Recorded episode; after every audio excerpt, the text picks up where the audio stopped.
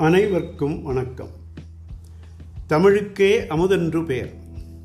செம்மொழிச் செந்தமிழ்ச் சிறப்பினை நீதி நூல்கள் வாயிலாக பார்க்கிறோம். பழமொழி நானூற்றில் ஒரு பாடல். முல்லைக்குத் தேரும் மயிலுக்குப் போர்வையும் தொல்லை அளித்தாரை கேட்டறிதும். சொல்லின் நெறிமடல் பூந்தாழை நீடுநீர் சேர்ப்ப அரிமடமும் சான்றோர்க்கு அணி. இந்த பாடலில் வந்த பழமொழி அரிமடமும் சான்றோர்க்கு அணி. விளக்கமாக காண்போம். காட்டில் படர்ந்திருந்த முல்லைக்கொடிக்கு தேரையும் வாடைக்காற்றால் குளிரால் வாடி நின்ற மயிருக்கு தனது போர்வையையும் முன்னாளில் கொடுத்தவர்களான பாரிவள்ளலையும் பேகன் என்ற வள்ளலையும் இப்பழமொழியின் வாயிலாக சிறிது சிந்தித்து பழமொழியின் ஆழம் அறிவோம். வள்ளல் பாரி கடையழு வள்ளல்களுள் ஒருவன். வந்தோர்க்கு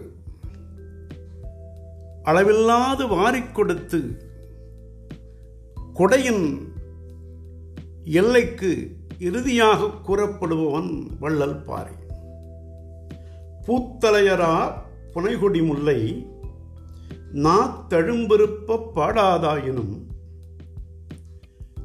கரங்குமணி நெடுந்தேர் கொள்கெனக் கொடுத்த பரந்தோங்கு சிறப்பின் பாரி என்று கபிலர் பெருமான் அவனை பாடுவார். புறநானூற்றிலே அவனை பாடுவார். அவரே இன்னொரு பாடலில் ஊருடன் இரவலர்க்கு அருளி தேருடன் முல்லைக்கு ஈத்த செல்லா நல்லிசை படுமணி யானை பரம்பிற்கோமான் நெடுமா பாரி என்று பாடுவார். புலவர்கள் பாணர்கள் இரவலர்கள் எல்லாம் சென்று பாரியை இனிக்க இனிக்க பாடி புகழ்ந்து பாடி அவர்களிடத்தில் அவர்கள் அவனிடத்தில் பரிசு பெறுவார்கள். ஆனால் முல்லையோ பாடவில்லை. அதனுடைய துன்பம் கண்டு தானே கரங்குமணி நெடுந்தேர் கொள்கனக் கொடுத்த பரந்தோங்கு சிறப்பின் பாறை. தானே தன்னுடைய தேரை விலை உயர்ந்த தேரை கரங்குமணி நெடுந்தேரை மணி ஒலிக்கின்ற தேரை அதற்காக கொடுத்து நடந்தான் என்ற செய்தியை இந்த பாடலிலே கபிலர் பெருமான் தெரிவிக்கின்றார். அதைப்போல ஊருடன் இரவலர்க்கு தன்னுடைய நாட்டையே ஊரையே கொடுத்தான் பாரி என்ற செயலை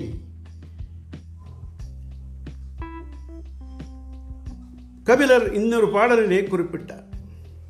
இப்பாரிவள்ளல் தான் தேர்வுந்து சென்றபோது வழியோரம் ஒரு முல்லைக்கொடி பற்றிப்படர ஒரு கொழுகொம்பில்லாமல் தடுமாறி காற்றில் அலப்புறுவதைக் காண்கிறான்.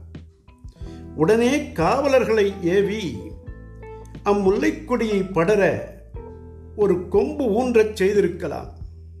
ஆனால் அம்முல்லைக்கொடியை பார்த்த கணத்திலே தன்னருள் பொங்கி அதன் துன்பம் அறிந்து உடனே தன் தேரினை அதன் அருகில் விட்டு கீழே இறங்கி நடந்தான் என்றால் அவனுடைய அன்பையும் அருளையும் போற்றி புகழாமல் இருக்க முடியுமா? வள்ளல் பெருமான் ராமலிங்க அடிகளார் வாடிய பயிரை கண்டபோதெல்லாம் வாடினேன் என்பதும் இந்த அருள்நிலையில் அல்லவா? வள்ளல் பாரி செய்த கொடை அறிந்தும் அறியாது போன்று செயல்களை செய்த கொடை. அரிமடம். கதிரும் மதியும் உள்ளவரை அவன் புகழ் பேசுகின்றதல்லவா? அதுதான் சான்றோர்க்கு அழகு என்பதை கூறுகிறது.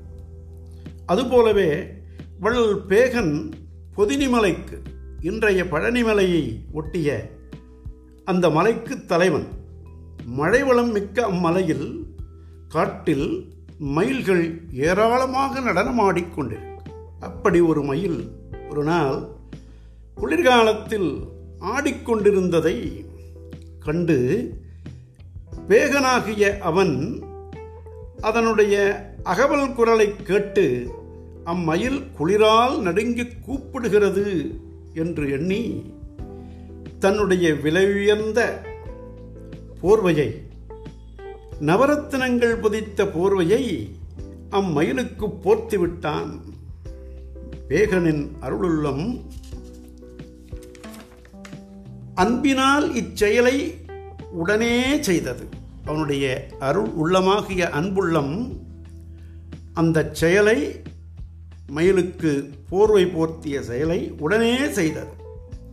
மயில் போர்த்தி கொள்ளுமா?